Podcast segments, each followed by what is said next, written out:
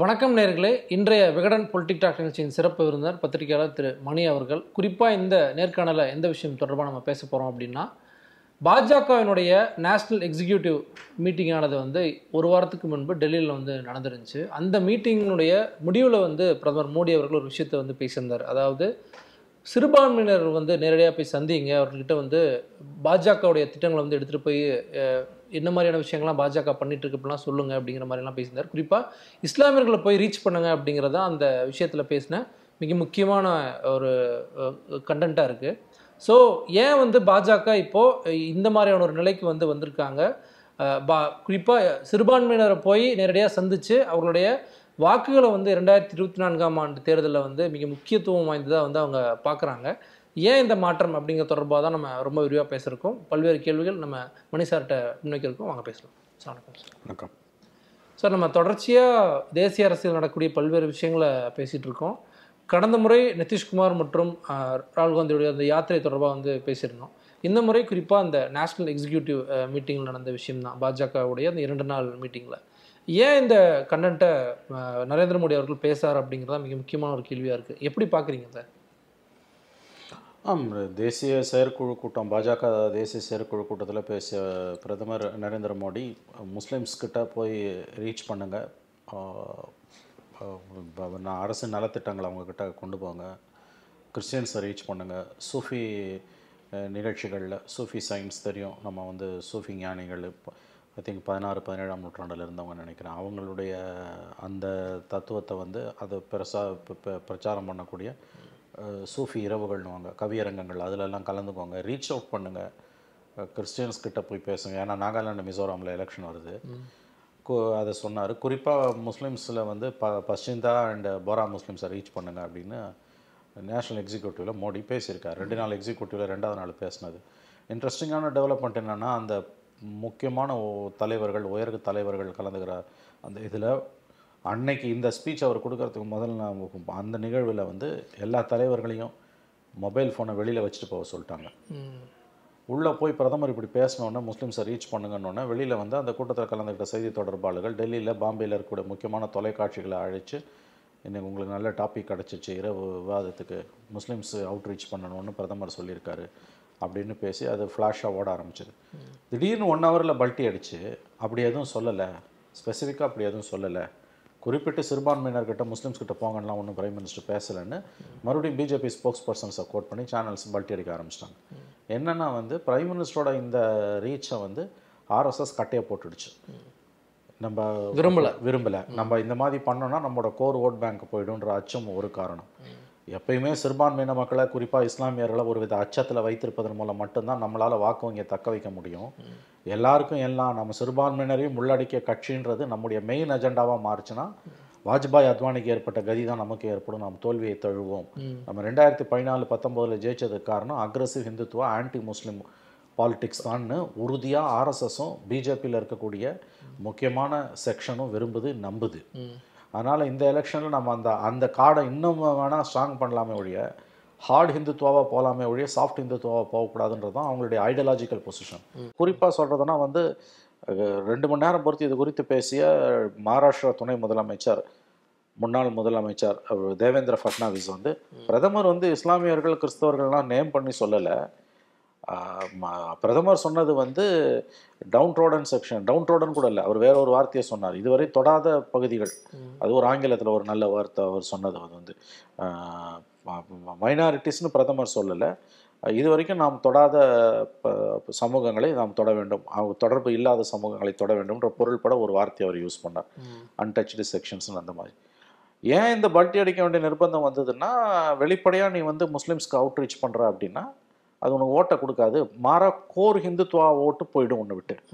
உன்னோட vote bank உங்களுடைய vote bank பிஜேபியோட ஓட் பேங்க் என்பது என்ற அடிப்படையில் hard core anti Muslim vote bank சிறுபான்மையின மக்களுக்கு எதிராக விஷத்தை கக்கக்கூடிய வன்மத்தை கக்கக்கூடிய முடிந்தால் இரத்த களரியை ஏற்படுத்தக்கூடிய அந்த செக்ஷன் தான் வந்து பிஜேபியோட கோர் ஓட் பேங்க் அந்த ஓட் பேங்க் மனம் சுளிக்கும் கோபம் அடையும் தன்னுடைய மனதை மாற்றிக்கொள்ளும்னா ஓட்டு வராது பிஜேபிக்கு. அதான் முன்னாடி நீங்கள் குறிப்பிட்ட மாதிரி ஃபோன்ஸ் எல்லாம் வெளியே வச்சுட்டு போங்க அப்படிங்கிறதே வந்து கடந்த எக்ஸிக்யூட்டிவ் மீட்டிங்கில் பிரதமர் மோடி அவர்கள் பேசுனது வந்து அப்படியே டிட்டோவாக ரெக்கார்ட் பண்ணி வெளியே கொண்டு வந்து விட்டுட்டாங்க அப்படிங்கிறதான் பிரச்சனையா இருக்கு. எஸ் அதனால தான் வந்து அந்த மாதிரி பேசுனதுனால தான் ஃபோனை வெளியில் வச்சுட்டு சொந்த கட்சியோட கூட்டத்தில் மோடியை விட சீனியர்ஸ்லாம் பிஜேபியில் இருக்காங்க.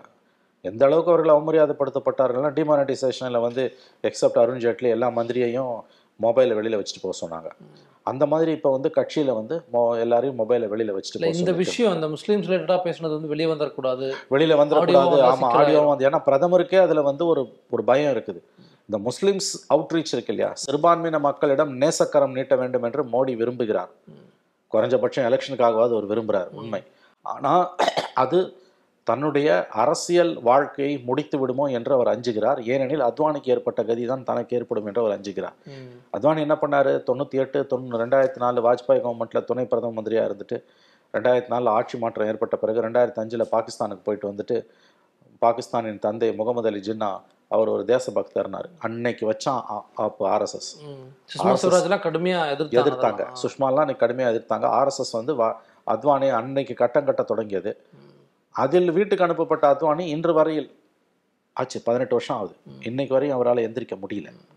ஸோ முஸ்லிம்ஸ்க்கு ரீச் பண்ணக்கூடிய நேசக்கரம் நீட்டக்கூடியவர்கள் யாராவது பிஜேபியில் மேலெழும்பி வருவார்களே ஆனால் அவர்களுக்கு அத்வானிக்கு ஏற்பட்ட கதி தான் ஏற்படும் என்பதை மோடி நன்றாகவே உணர்ந்திருக்கிறார். அதனால தான் மொபைல் ஃபோனை வெளியில் வச்சுட்டு போனாரு. முஸ்லிம்ஸை போய் ரீச் பண்ணினாரு. இவங்க வந்து வெளியில் வந்து அந்த மீடியாவோட கான்டாக்டில் இருக்கக்கூடியவங்க வந்து மோடி இப்படி சொன்னாருன்னு சொல்லி அதை வந்து ஃப்ளாஷ் பண்ணி பிரேக்கிங் நியூஸாக போடும்போது ஒன் ஹவர்லேயே பல்ட்டி அடிச்சு அப்படி நாங்கள் சொல்லலை. ஓகே மார்ஜினல் செக்ஷன்ஸ் ஃபட்னாவிஸ் சொன்னது. மார்ஜினல் செக்ஷன்ஸ் ஒதுக்கப்பட்ட மக்கள்கிட்ட போன்னு தான் சொன்னாங்களே ஒழிய பிஜேபி முஸ்லிம்ஸ் கிறிஸ்டியன்ஸ்னு பிரைம் மினிஸ்டர் சொல்லலைன்னு வெளிப்படையாகவே வந்து மார்ஜினல் செக்ஷன்ஸ்னு சொல்லி சொன்னவர் ஃபட்னாவிஸ் அவர்கள் வந்து இந்த கார்டை கையில் எடுத்தோம்னா நம்முடைய ஓட் பேங்க் போயிடும்னு பயப்படுறாங்க. இல்லை இப்போ மைனாரிட்டிஸ் அப்படின்னு நம்ம எடுத்துக்கிட்டாலும் இப்போ நீங்கள் சொன்ன மாதிரி முன்னாடி மூன்று மாநில தேர்தல் வருது.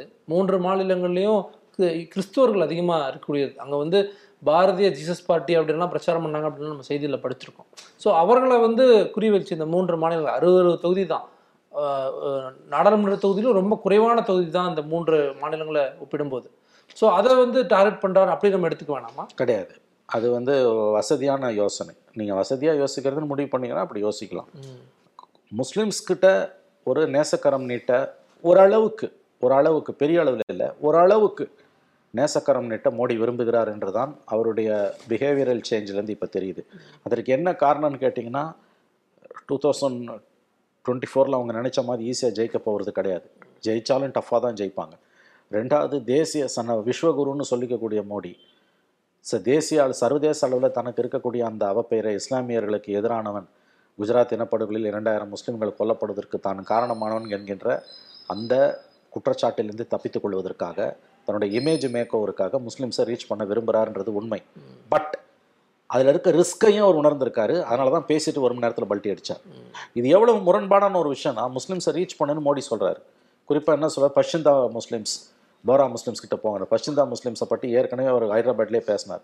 அவங்களுக்கு இடஒதுக்கீடு வேணும்னு பேசணும் இது முஸ்லிம்ஸ் நடத்தக்கூடிய கல்வி நிறுவனங்களில் பஷிந்தா முஸ்லிம்ஸ்க்கு இடஒதுக்கீடு வேணும்னு பிஜேபி பிரச்சாரம் பண்ணுமா? நீ உங்களுடைய அரசாங்கத்தில் நீங்கள் இஸ்லாமியர்களுக்கு எந்த இடஒதுக்கீடும் இல்லாமல் அவங்கள மார்ஜினலைஸ் பண்ணி அவங்கள எவ்வளவு இழிவுபடுத்த முடியுமோ இழிவுபடுத்தி எவ்வளவு தூரம் அவர்களை காயப்படுத்த முடியுமோ காயப்படுத்தி அவர்களை தொடர்ந்து ஒரு விதமான தொடர் அச்சத்தில் வைத்திருக்கிறீர்கள்.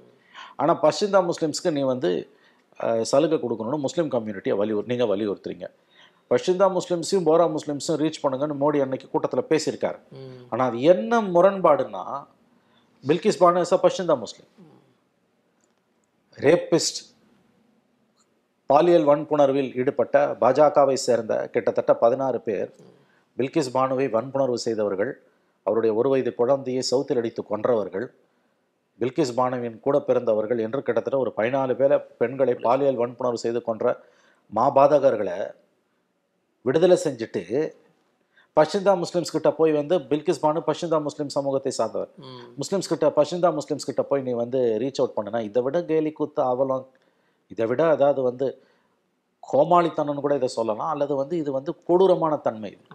ஒரு பக்கம் கொன்றொழிப்பது இன்னொரு பக்கம் நேசக்கரம் நீட்டுவது ஆனா அதுவும் ஆபத்தானதுன்னு அவருக்கு தெரியுது. அந்த ஏன் குறிப்பிட்ட அந்த இஸ்லாமிய கம்யூனிட்டியை மட்டும் மென்ஷன் அது வந்து அவருடைய ஸ்ட்ராட்டஜியாகவே இருக்குது. கடந்த எட்டு ஒன்பது மாதங்களாக இந்த பஷிந்தா முஸ்லிம்ஸை ரீச் பண்றதை அவர் சொல்லிக்கிட்டே இருக்கார்.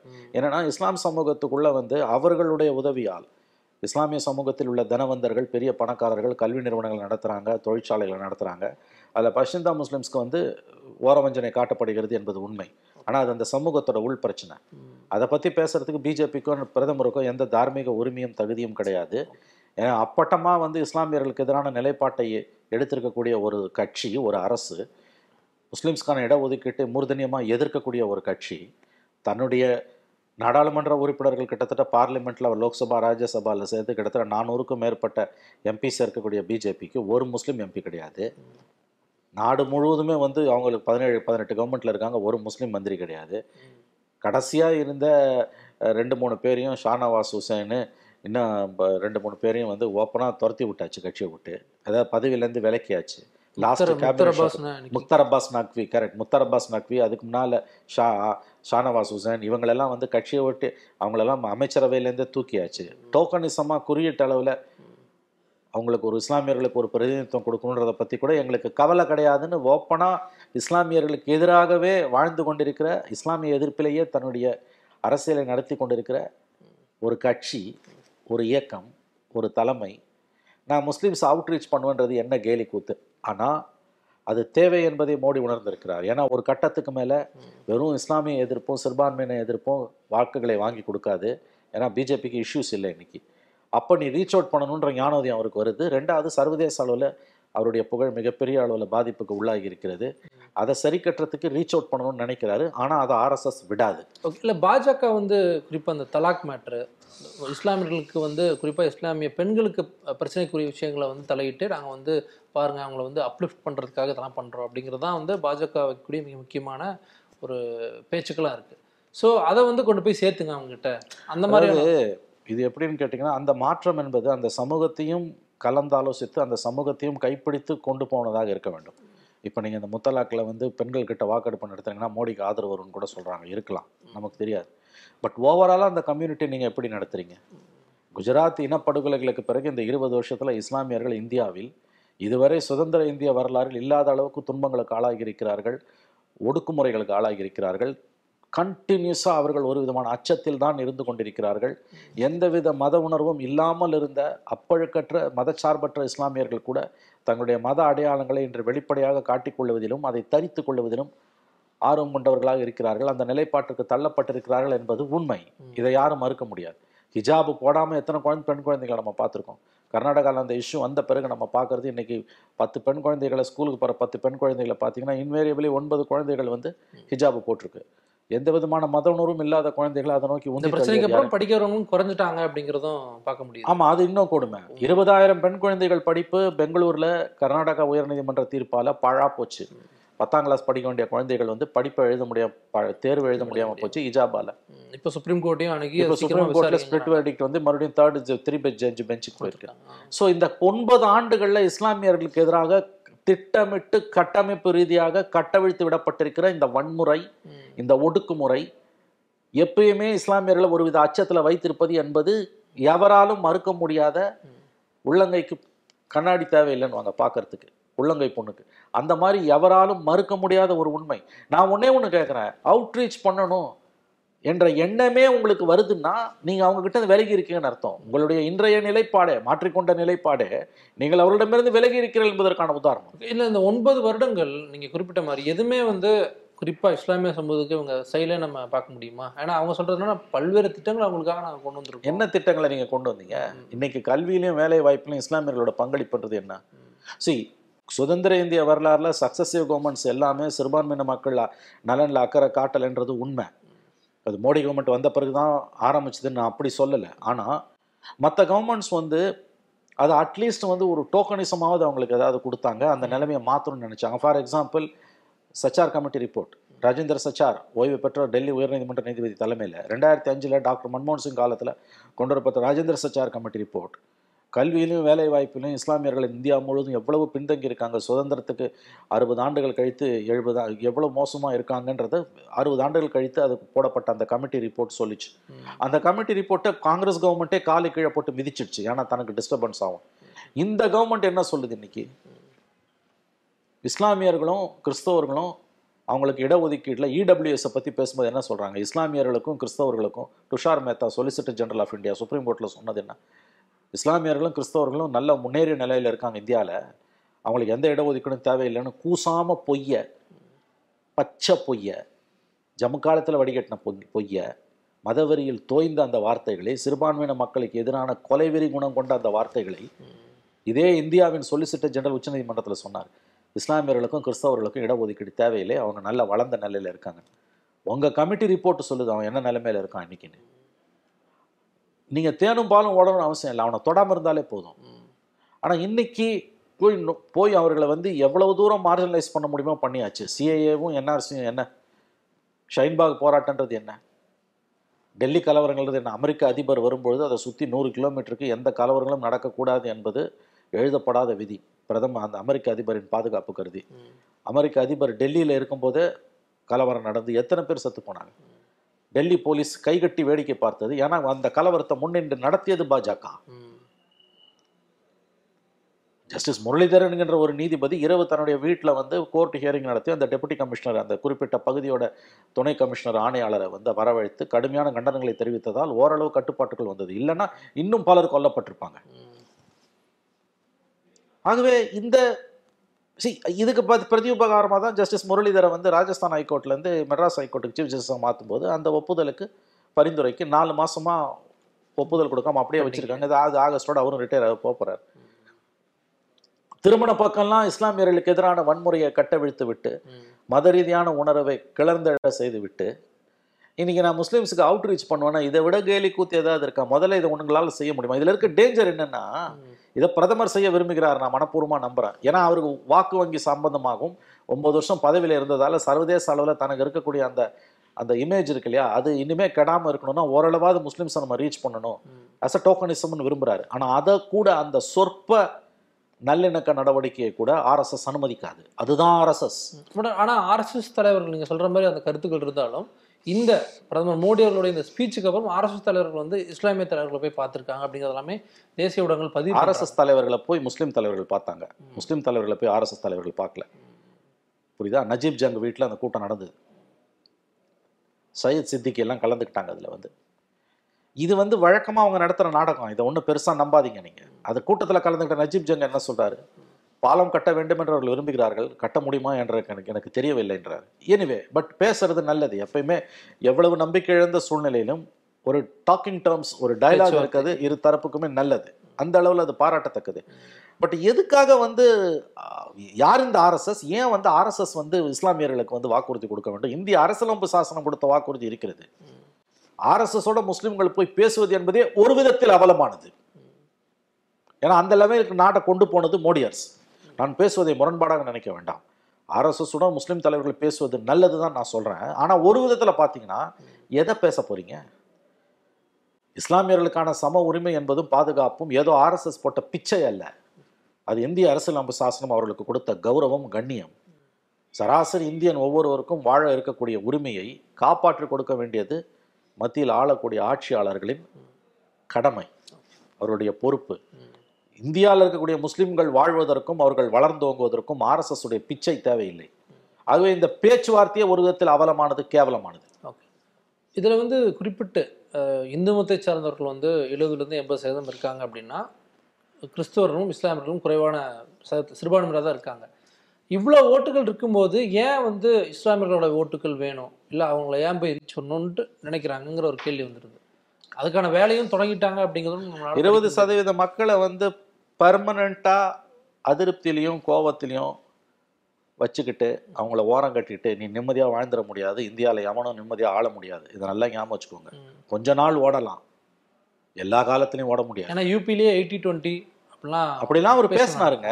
வெளிப்படையா பேசினாங்க. அவங்க பேசக்கூடிய எந்த திட்டங்களும் பிரதம மந்திரியோ அல்லது உள்துறை அமைச்சரோ பேசக்கூடிய பேச்சுக்கள்லாம் எந்த ஒளிவுமுறையுமே அவங்களுக்கு கிடையாது. அவங்களுக்கு முட்டு கொடுக்குறவங்க தான் அவங்களுக்கு அந்த நோக்கங்கள் இல்லைன்னு பேசுறாங்களே ஒழிய அவங்க என்னைக்குமே தங்களை மறைச்சு பேசுனதே கிடையாது.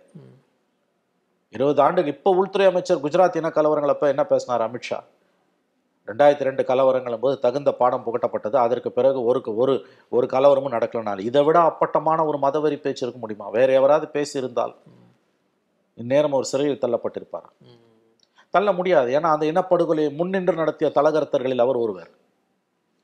இதை வந்துச்சுல பிபிசி டாக்குமெண்ட் சந்தி சிரிக்குதில்ல. மனிதகுல விரோதிகள் இன்றைக்கு எவ்வளவு உயரிடங்களில் இருக்கிறார்கள் என்பதை பிபிசி டாக்குமெண்ட் சொல்லுது.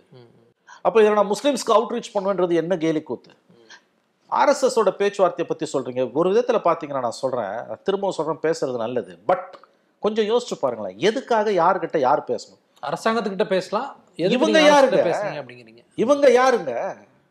இந்த தேசத்தோட உள்துறை அமைச்சர் பேசட்டும் இந்த தேசத்தோட பிரதம மந்திரி பேசட்டும் இந்த தேசத்தோட national security adviser Ajit Doval அவர் பேசட்டும் அல்லது மத்திய அமைச்சர்கள் யாராவது பேசட்டும் அல்லது அதிகாரப்பூர்வமாக இந்த தேசத்தோட பிரதம மந்திரி யாரையாவது நியமிக்கட்டும் official spokesperson Ravishankar Prasad நியமிக்கிறாரு.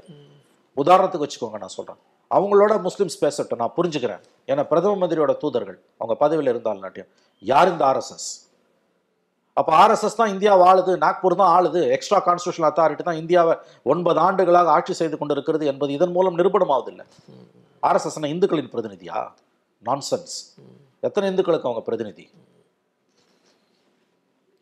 அதில் இருக்கக்கூடியவர்கள் அத்தனை பேரும் ஒரு குறிப்பிட்ட சமூகத்தை சார்ந்தவர்கள். தலைமை பொறுப்பில் நான் சொல்லுகிறேன். இல்ல அதிலிருந்து ஒரு அடுத்த கட்டத்துக்கு அதாவது ஓபிசி சார்ந்த தலைவர்கள் தான் இப்போ பிஜேபியில் இருக்காங்க. அப்படிங்கிற போர்ட்ரேட்டை வந்து பிஜேபி கொண்டு வர முயற்சி பண்றாங்களா சார்? ஒன்பது வருஷமா பிரதமர் மோடி அவர்கள் இருக்காரு அமித்ஷா அவர்கள் இருக்காங்க அப்படின்னா தாங்கள் வந்து குறிப்பிட்ட இந்த பிராமண சமூகத்தில் இல்லாத ஒரு சமூகத்தை சார்ந்தவர்களாக இப்போ இருக்கோம். நீங்க பிறப்பால பிராமண சமூகத்தை சேர்ந்தவரா இல்லையான்றது இஷ்யூ கிடையாது. நீங்க என்ன அஜெண்டாவை கொண்டு போறீங்கன்றதான் முக்கியம். இல்ல அப்படி இருந்த பார்ட்டி தேசப்பிதாவை தேசப்பிதாவை கொன்ற அந்த தத்துவத்தின் பிரதிநிதிகள் பிறப்பால் பிராமணர்களாக இருந்தாலும் ஓபிசியாக இருந்தாலும் தலித்துகளாக இருந்தாலும் அவர்கள் ஒரே வகையை சார்ந்தவர்கள் தான் அவர்கள் அரசியல் ரீதியாக எதிர்க்கப்பட வேண்டியவர்கள் தான் சித்தாந்த ரீதியா சித்தாந்த ரீதியா. அடல் பிஹாரி வாஜ்பாய் பிறப்பால ஒரு பிராமணர். அத்வானி சிந்தி மோடி ஓபிசி சமூகத்தை சார்ந்தவர். அடிப்படையில் வேற என்ன வித்தியாசம் உங்களுக்குள்ள? நான் கேட்குறேன் எல்லாரும் ஒன்று தானே ஆகவே இந்த ஓபிசி தலைவர்கள் ஓபிசி வச்சுக்கிட்டு ரீச் அவுட் பண்ணுறது இதெல்லாம் அபத்தமானது. இன்னும் சொல்ல போனீங்கன்னா அந்த க்ரூடு அஜெண்டாவை பிராமினிக்கல் அஜெண்டாவை பிராமின் லீடர்ஸை விட நான் பிராமின் லீடர்ஸை வச்சு அவங்களால ரொம்ப அழகாக முன்னெடுத்துட்டு கொண்டு போக முடியும். அதை தான் அவங்க செய்வாங்க. இஸ்லாமியர்களை வச்சு இஸ்லாமியர்களுக்கு எதிராக திருப்புறது. தலித்தை வச்சு தலித்தை அடிக்கிறது. தன்கை கொண்டு தன்கண் குத்துதல்வான் தமிழில். அதுதான் செஞ்சுக்கிட்டு இருக்காங்க அவங்க இன்னைக்கு. அதுவே இந்த அவுட்ரீச்ன்றது நான் கேட்குற இந்த very concept of outreach is nonsense அப்போ ஒன்பது ஆண்டா நீ அவுட்ரீச் பண்ணாமல் தான் நீங்கள் அவுட்ரீச் பண்ணாமல் தான் ஆண்டு இருக்கீங்க எவ்வளவு வெட்கக்கேடு. உங்க நாட்டில் இருக்கக்கூடிய மக்கள் இருபது சதவீத மக்கள் உங்களை கண்டு அஞ்சுகிறார்கள் என்றால் அந்த பிரதமர் வெட்கி தலைகுனிய வேண்டாமா? உலகத்தில் ஒரு இவ்வளோ பெரிய ஜனநாயக நாட்டில் இந்த அநியாயம் எங்கேயா நடக்குமா? சர்வாதிகார நாடுகளில் கூட எல்லாருக்கும் எல்லாரையும் ஈக்குவலாக அந்த சர்வாதிகாரி அடக்கி ஆளுவான் பெனவலன் டிக்டேட்டர்ன்ற கான்செப்ட் கூட உண்டு. இருபது சதவீத மக்கள் உங்களை கண்டு அஞ்சுகிறார்கள்னா அது உங்களுக்கு கூசலையா வெக்கமா இல்லையா? குற்றுணர்ச்சி இல்லையா? குத்தலையா? உங்களால் இரவு நிம்மதியாக தூங்க முடிகிறதா? ஒன்பது ஆண்டுகளாக இந்த அட்டுழியம் நடக்குது. உங்க நாட்டு மக்களோட இருபது சதவீதம் பேர் உங்களை உங்களை கண்டு அஞ்சுகிறார்கள். எப்படி இது சாத்தியப்படும்? ராஜான்றவன் யாரு? எல்லாரையும் அரவணைச்சு போற? ராஜ தர்மம்னு ஒன்று சொல்லுவாங்கல்ல. வாஜ்பாய் சொன்னார்ல. அவங்க பாஷையில சொன்னார் ராஜ தர்மான் எல்லாருக்கும் தானே நீ அரசன். படிச்சவன் படிக்காதவன். ஒரு அறிவு உள்ள அமிபா பூச்சிலேருந்து ஆறு அறிவு உள்ள மனுஷன் வரைக்கும் எல்லா ஜாதி மதம் இனம் பணக்காரன் ஏழை எல்லாருக்கும் நீ தானே ராஜா. அவங்க எல்லாரையும் பாதுகாக்கிறது உன்னோட கடமை இல்லையா? அதுல ஒரு இருபது சதவீத மக்கள் இவ்வளவு பெரிய தேசத்துல உங்களை கண்டு அஞ்சுகிறார்கள்னா இது எத்தனை நாளைக்கு ஓடும்? அதை சொல்லுங்க. இந்த ஒன்பது வருஷம் ஓட்டினதை வச்சு சொல்லாதீங்க. இதுல விஸ்வகுருன்னு பேசிக்கணும்னு ஆசைப்படுறீங்களே குறைஞ்சபட்சம் அந்த பேராசையில் இருந்தாவது உங்களுக்கு புத்தி வர வேண்டாமா? நீ உலகத்துக்கு தலைவன் நீங்கள் உலகத்துக்கு தலைவராக இருப்பது ஒரு பக்கம் இருக்கட்டும் ஐயா. உங்க நாட்டுக்குள்ளே இருபது சதவீத மக்கள் உங்களை கண்டு அஞ்சுகிறார்களே. இது உங்கள் மனசாட்சியை குத்தவில்லையா? மோடியை விமர்சிக்கக்கூடிய என்னை போன்றவர்கள் கூட to be frank with you ஆச்சரியமா இருந்தது அந்த பேலன்ஸ் அழகா மெயின்டைன் பண்ணார் அவர் டு பி ஃப்ராங்க் வெளியுறவுத்துறை வெளியுறவுத்துறையில கொள்கை வந்து ரொம்ப அழகா அவர் மேனேஜ் பண்ணாரு. ரெண்டாயிரத்தி அஞ்சுல அத்வானி இல்லைன்னா பிஜேபி இல்ல. It's not Vajpayee it's Advani who built the BJP எண்பத்தி நாலில் ரெண்டு சீட்டு வாங்கி இந்திரா காந்தி படுகொலைக்கு பிறகு பிஜேபி தோத்த பிறகு எந்த டைரக்ஷனில் பிஜேபி போகிறதுன்னு தெரியாமல் தகச்சப்ப அப்போசிஷன் ரூல்டு ஸ்டேட்ஸ் எல்லாத்துக்குமே ஏதோ ஒரு விதமான தயக்கமும் அச்சமும் இருக்கிறதுன்னு தான் தோணுது. ஏன் வெஸ்ட் பெங்காலில் மம்தா பானர்ஜி அவ்வளோ பேசினாங்க இந்த டாக்குமெண்ட்ரியை பெருசாக கண்டுக்கல. ஏன் வந்து டிஎம்கே இந்த டாக்குமெண்ட்ரிக்கு டிஎம்கே ஏதாவது இந்த டாக்குமெண்ட்ரிக்கு ரியாக்ட் பண்ணியிருக்காங்களா பண்ணவே இல்லை.